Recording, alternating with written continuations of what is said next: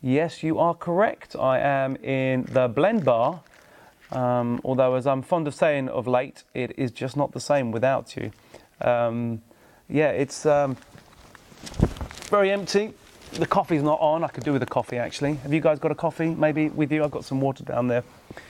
Um, you know, I, I, just can't wait until we can get back together. But um, you know, as I sent in that email, you know, we uh, we can't get back together as we did do before lockdown quite yet. Um, we are looking as uh, uh, as I updated.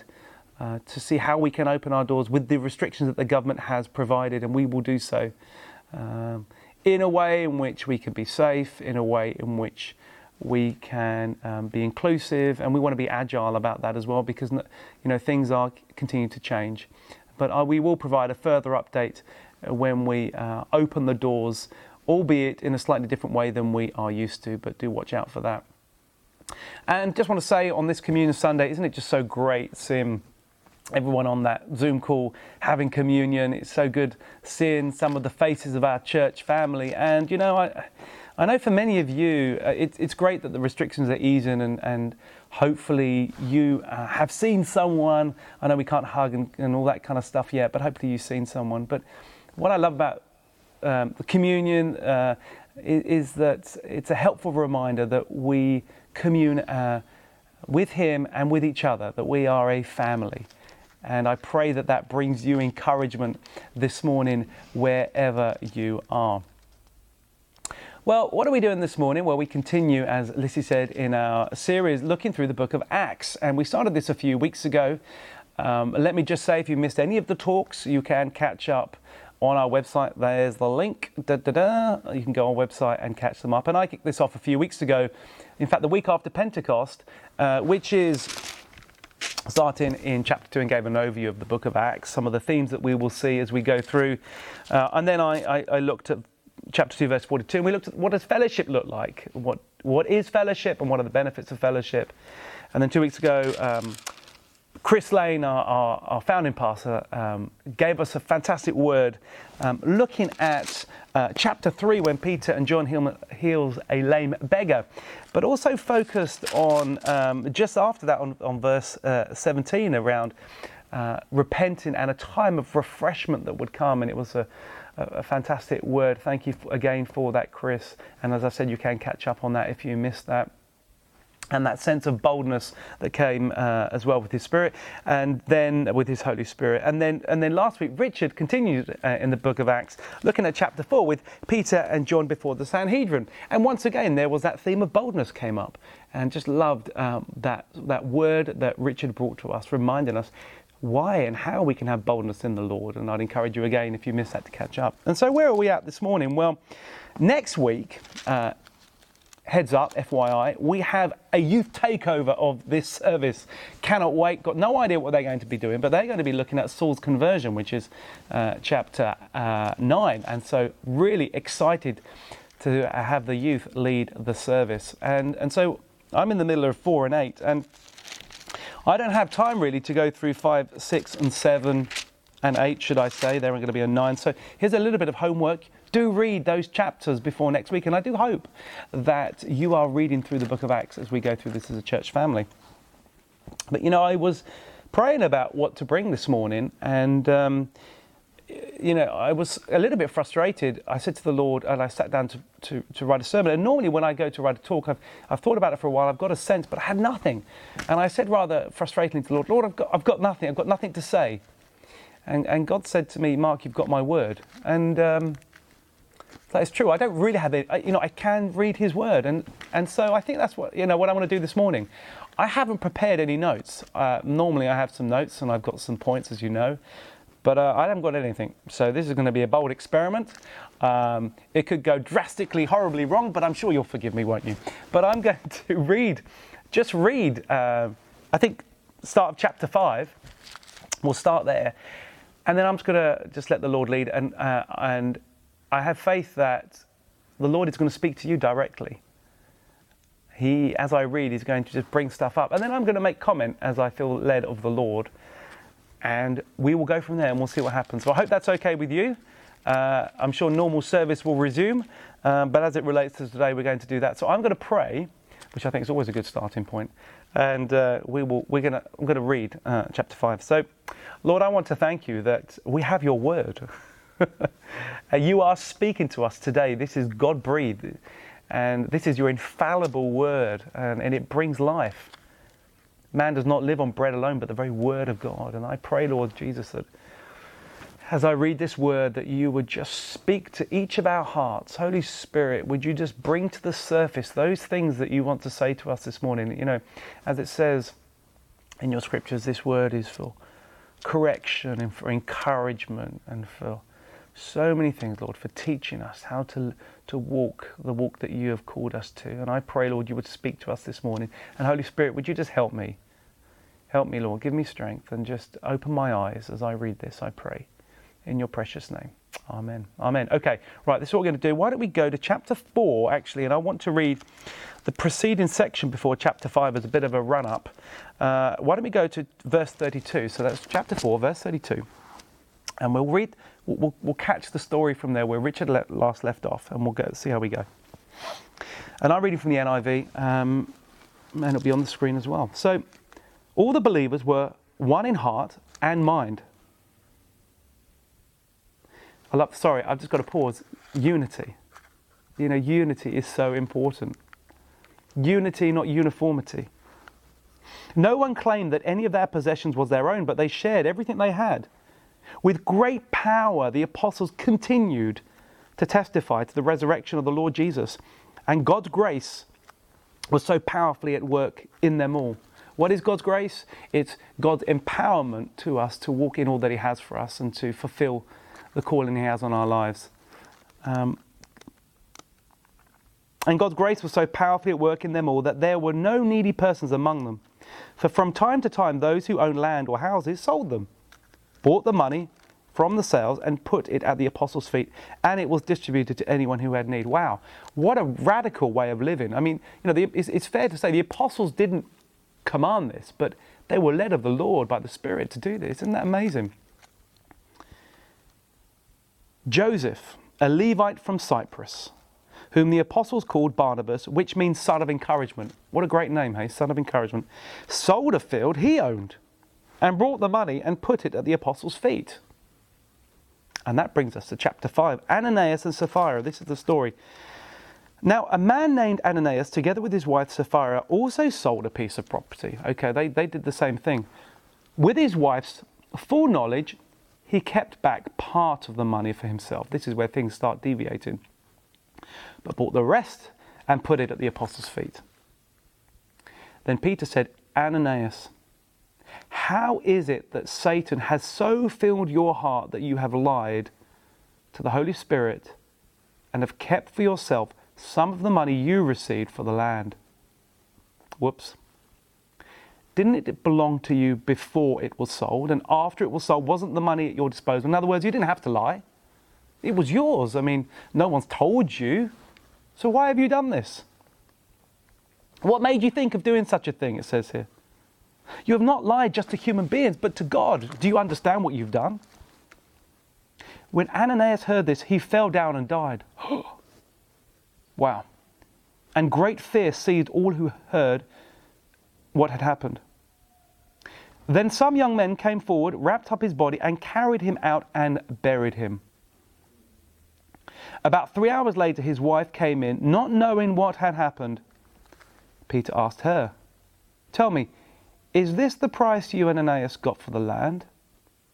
Yes, she said, that is the price. Peter said to her, How could you conspire to test the Spirit of the Lord? Listen, the feet of the men who buried your husband are at the door, and they will carry you out also. At that moment, she fell down at his feet and died. Then the young men came in and, finding her dead, carried her out and buried her beside her husband. Great fear seized the whole church and all who heard about these events. My, my, wow, what a story, hey? You know, I, I kind of wouldn't have liked to have preached this if I'm honest. I mean, this is a good thing about going through a book like this. You're kind of forced to preach the difficult stuff because I know about you, but I read this and I'm go. Um, my first reaction is, man, that's a bit harsh. Anyone else think that maybe, or maybe it's probably just me. Dead? I mean, really? I mean, a telling off maybe, but but that, but death. And the thing about that is, you kind of get hung up on that, and and it's not to minimize it, but just to say that we, we stay on that and, and we can't quite fathom it, and and so we kind of just go, well, I just don't, yeah, I don't know what that is. It's an anomaly. Let's just move on and go straight to verse 12, you know, because that's good stuff. We got some more healings going on. But I think if, if we do that, we're in danger of missing out what the heart of this story is. Let's just recap what's happening here, shall we? So, you know, um, there was unity in the church, and people were led of the Spirit to to sell their stuff. They weren't asked to, but they wanted to. And as Peter said to Ananias, it's yours to do with what you wish. And there's a freedom there. And people were the apostles' feet. And we have this particular guy, Joseph, a Levite from Cyprus. Now, you know, Cyprus in those days, and, you know, in, indeed, still today, Cyprus has a very rich, fertile resources. Um, in fact, I, have got a bit of Cypriot in me. I have family in Cyprus. And he sold a field, and I reckon, you know, he would got a bit of money for that. And all of a sudden, we got Ananias and his wife Sapphira, and they are like, we, we should sell, we should sell, we should sell. We got some land.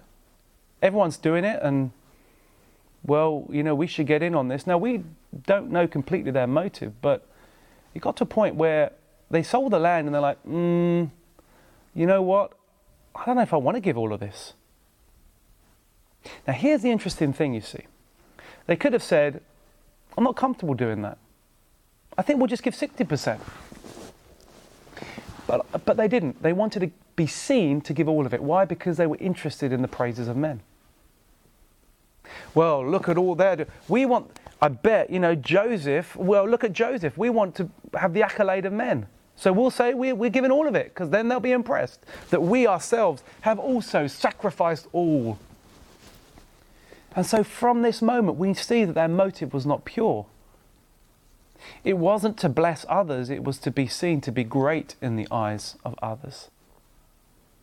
And, and so they they conspire, to use Peter's language here, to, well, to lie.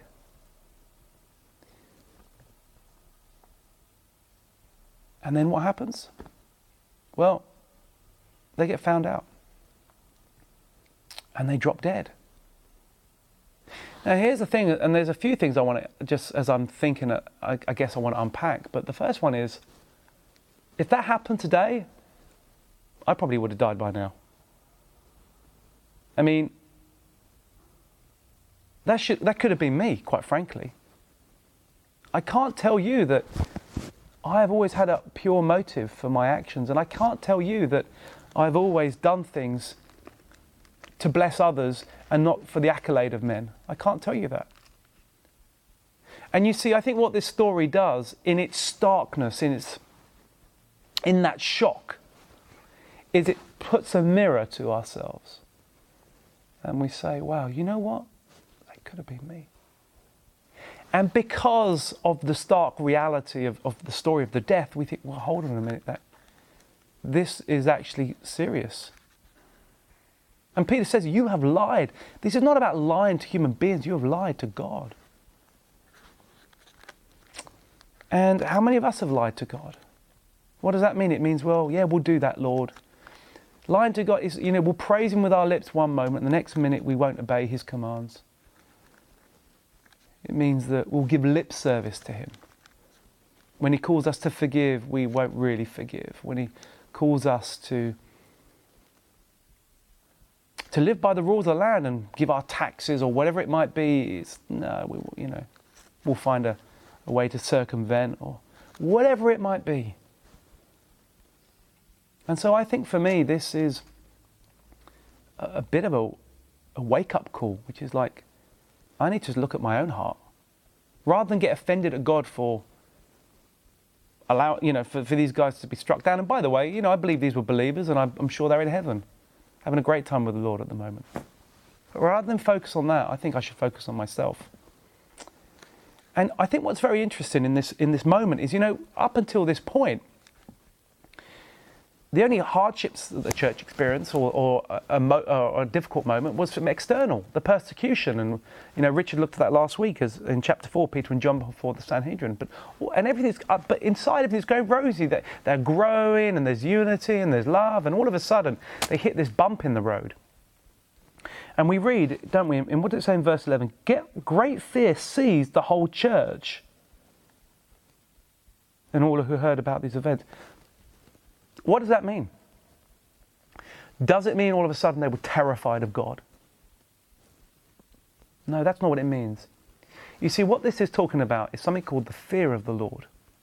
Now, we don't like to talk about the fear of the Lord really in our modern day. Why? Because, well, it's much easier to talk about the love of God. And that's beautiful and wonderful. But, you know, if you read in throughout the Bible, Old and New Testament, you know, it says in Proverbs, the fear of the Lord is the, is the, the route and the path to wisdom and understanding. And, and there are many blessings that come from the fear of the Lord. And what does that mean? It actually means an appreciation and an awareness of how awesome God is, and that we do not want to do anything that offends a holy, awesome God. That is the fear of the Lord. And actually, when you have the love of God and the fear of the Lord, it's a wonderful combination. In fact, they go hand in hand. And I think that maybe here in this moment, the church needed a bit of a, a reminder of the awesomeness of God. You are dealing with the God who created the universe, a holy God. What does holy mean? Set apart, other than. Uh, a God who knitted you together in your mother's womb. And yes, we recognize the love of God in that, but do we not also need to recognize that He is God? And I think maybe we're in danger of, of forgetting that. And we get so chummy with God that we're like, well, He doesn't matter. He doesn't mind about that stuff, you know. And we, and we, we get so casual with God that we leave His sovereignty and His awesomeness at the door as we run into the throne room. It's a throne room of God. We can, you know, Jesus said, If you love me, you will obey my commands. And I think this is really speaking to me right now, which is do I really have that sense of awe? You know, that word awesome, we have diminish the, the sense of it by, you know, maybe calling a beef burger awesome or something awesome. But awe inspiring, you know, awesome God. And in this moment, what happened, there was the fear of God came. And it's not like they all scarpered because they were afraid of God. We read, what does it say in verse 12? The apostles continued to perform many signs and wonders. And, and it continues in verses uh, 14 and 15. As a result, you know, many more believers came. They were drawn by the love of God.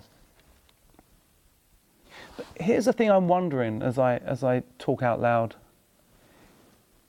You know, we are, we are in a wake up season now, aren't we? I mean, this was a wake up moment for, for these guys. Whatever way you want to look at it, it's like, wow, okay, something just happened here. And I think we're in that moment now, aren't we? Something has just happened here. And what are we doing in this moment? We, we are waiting, aren't we? We're like, we're waiting for the church to open again, the building that is. We are the church's people. We're waiting for life to get back to some kind of normal. We're waiting for the shops, we're waiting for this, we're waiting for that. But what if, what if God is waiting for us? What if God is waiting for us to respond on our knees and say, Lord God, would you forgive me? My heart is not pure. My motives are not pure. I have forgotten, Lord the awesomeness of you, the, the fact that you are holy. You know, Paul says that we are to put on robes of righteousness. You know, th- th- there is a sense that we are to walk. And how do we do that? With the fear of the Lord. It keeps us on that narrow path. And I am just thinking this is a really prophetic word for the church at this time because I think if we, the church is widely, the church of, of God is widely asleep at the moment. And I think it's, and that's not to diminish what God is doing in us and through us. I'm not saying that. God is doing amazing things through us. I'm excited at what He's doing. But I think if there's one thing we've forgotten as a, as a people around the globe, as, as His bride, is the fear of the Lord. And I think we're missing out on something because of that.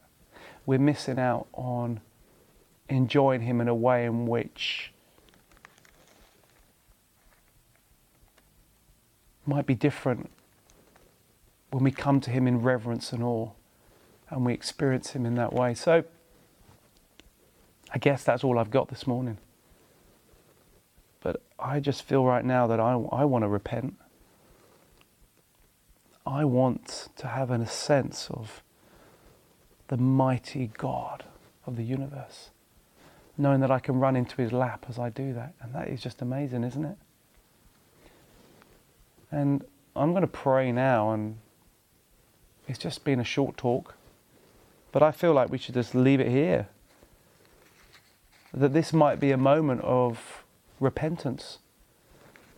And instead of looking at this story and think, well, that's harsh, maybe we look at this story and we look at it as a mirror into our own lives. Say, Lord, what is it in me that needs to be purified? What is it in me that I need to come and say sorry for? So, we're going to have a time of ministry. How'd you like that? I'm going to just ask the Holy Spirit to come wherever you're at, and I'm going to ask the Lord just to bring up anything in your life that you want to say sorry for. And I'm going to pray that the Lord would come in power and open our eyes to the majesty of God, the glory of God. Let's pray. Lord, would you come now, Holy Spirit? And Lord, I ask your forgiveness. I know, Lord, there have been times where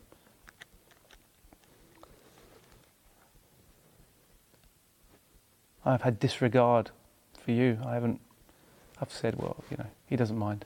He knows I'm just human. And Lord, that is true that you know that we are but of dust. You know our frailty, but but when we go out of our way and we, we kind of know, Lord, Lord, forgive me. I repent and ask for forgiveness. And so I want you to just do some business with the Lord now. Why don't you pray? Why don't you ask the Lord just to shine anything in your heart that you need to say sorry for? Why don't you do that now? Come, Holy Spirit.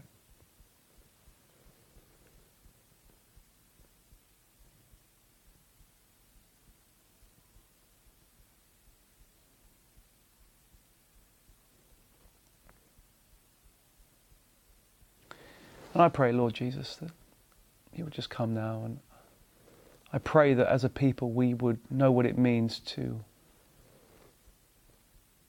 have the fear of the Lord. Not that you want us to be terrified of you, because it actually it's the fear of the Lord that draws us to you. Because we are drawn into your presence, because we want to be with our awesome God. and I pray, Lord, that you would take my inadequate words, Lord, and no doubt my poor explanation, Lord, forgive me. I've tried. And, and would you just speak into everyone's hearts and bring clarity and bring peace and bring encouragement and reveal yourself and your glory in a powerful way, Lord.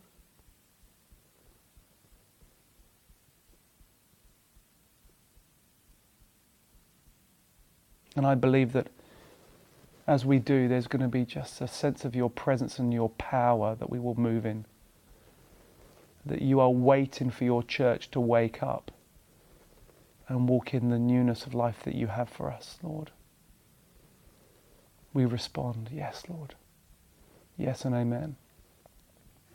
And I want to say this morning, you know, if you've never said yes to Jesus, this is your moment, you know, that what is the gospel that the apostles have been preaching here? It's this that you and I are sinners. You know, we've all fallen short of the glory of God, as Paul said in the, in the New Testament. But here's the thing we don't need to be perfect because Jesus, Jesus was a spotless lamb that died on the cross for your sins and for mine. And the only thing that's going to get us to heaven and to walk with Him and, and to have a relationship restored with God isn't our works, isn't how good we are. It's because of the blood of Jesus that was shed for you. And by the way, that is such a freeing message. You can't do anything to earn your salvation because Jesus did it all on the cross for you. And I want to say this morning if, if, if, you've yet, if you can't say that you know for sure that you're going to go to heaven, that when that moment comes, And it will come when every knee will bow and every tongue will confess that Jesus is Lord. That you can say it's because of his blood. Then this is your moment. I want you to just raise your hand. You can do it virtually on our chat room and the team will pray with you. And it's a simple prayer. It's just to say, Lord, I recognize I'm a sinner, but thank you, Jesus, that you died on the cross for me. Would you come and be my Savior, be my friend? Would you forgive me of my sins? Wash me clean by your blood. And would you restore relationship with a Father who loves me? Amen. If you just prayed that prayer, and if you're going to pray that prayer, may the Lord bless you. We want to be able to connect with you and, and walk with you on that journey. All right, guys. Well, I hope uh, I hope it's blessed you this morning. As I said, you know, slightly different approach this morning, um, but uh, I uh, I pray that you have a fantastic week and uh, that uh, you would know the peace and the joy and the protection and the provision of our Lord for you and your family. Amen.